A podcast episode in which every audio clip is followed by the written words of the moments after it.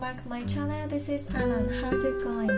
皆さんこんにちは、こんばんは。翻訳や通訳、ライティングでノマドフリーランスしているアンナです。いかがお過ごしでしょうか？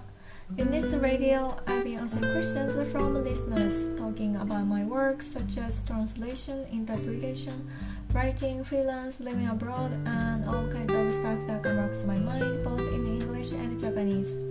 このラジオではリスナーさんからのご質問やご相談にお答えしたり、翻訳や通訳、ライティング、フリーランス、海外生活、国際恋愛など日常で感じたことを日英でお話ししていきます。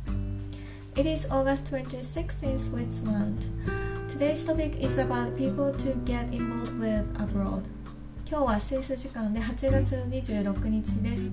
で、今日のトピックは海外で関わる人についてです。Many Japanese people want to make Japanese friends when they go abroad because some people feel lonely or they want to speak Japanese. Of course, there's nothing wrong with that, and I think it is reassuring when something happens to you. で、海外に行くと人によっては寂しさから日本人の友達を作りたいと考える人が多くいるなと思います。で、もちろんそれが悪いことではないし、何かあった時に心強いと思います。However, when I first went to the US, I was told to be careful because there are some Japanese people who will try to sell you something or invite you to some weird community. From my point of view, I thought I could trust them the most, but I was disappointed to hear that there were people like that. で、ただ私が初めてアメリカに行った時に言われたのが、何かを売ってくる人とか、コミュニティとかに勧誘してくる日本人もいるので気をつけてねっていうことでした。私からするとやっぱり一番信用できると思ってたのに、そういう人もいるのかって思うとすごく残念でした。 It is said that it is difficult to meet Japanese people abroad who are like-minded. Also, if you are in a place where there are few Japanese people, you may have to get involved with people you don't necessarily like.で、海外に行くと日本人でかつ気の合う人と出会うのが難しいと言われています。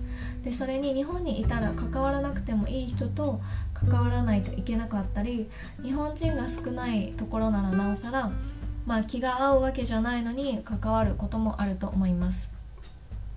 So, when you are abroad, it's better to think about what kind of people you should get involved with. Do they have similar values to you?When you meet a nice person in the midst of all this, you will have the most fun. で、なので海外に行った時こそどういう人と関わるべきか、自分と価値観が似ているかっていうことを考えた方がいいと思います。で、その中で素敵な人と出会えた時は最高に楽しくなると思います。Actually, I met a few Japanese people in Switzerland the other day, and it was so much fun that I wanted to talk to them more. So I think it's important to not to be afraid of meeting people, to meet a lot of people and get involved with the ones you like.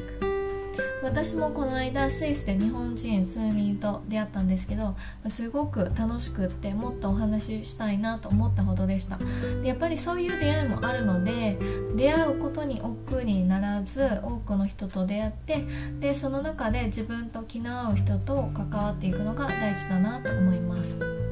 Yeah, so that's it today. Thank you so much for listening. I hope you enjoyed this episode, and if you like it, please like and follow.で、今日もありがとうございました。